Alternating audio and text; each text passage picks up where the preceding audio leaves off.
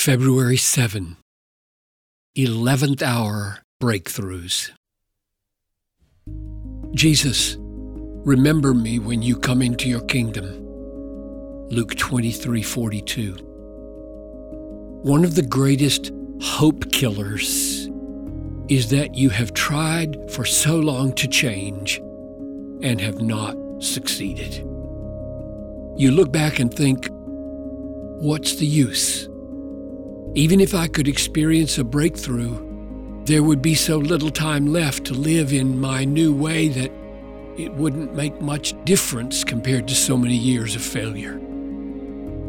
The former robber, the thief on the cross next to Jesus, lived for another hour or so after his conversion. Then he died. He was changed. He lived on the cross as a new man with new attitudes and actions, no more reviling. But 99.99% of his life was wasted. Did the last couple hours of newness matter? They mattered infinitely. This former robber, like all of us, will stand before the judgment seat of Christ to give an account of his life.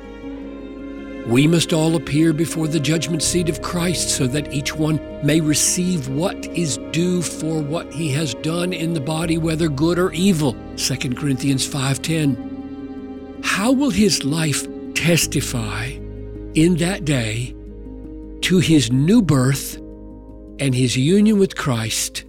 How will his life confirm his newness in Christ the last hours will tell the story.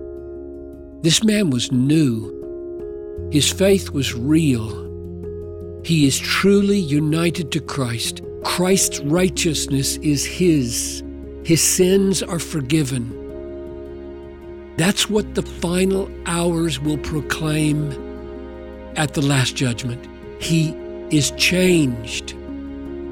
And his change mattered it was and it will be a beautiful testimony to the power of God's grace and the reality of his faith and his union with Christ. Now, back to our struggle with change. I'm not saying that struggling believers are unsaved like the robber was. I'm simply saying that the last years and the last hours of life matter. If in the last 1% of our lives we can get a victory over some long standing sinful habit or hurtful defect in our personality, it will be a beautiful testimony now to the power of grace, and it will be an added witness, not the only one, at the last judgment to our faith in Christ and our union with Him? Take heart, struggler. Keep asking, seeking, knocking. Keep looking to Christ.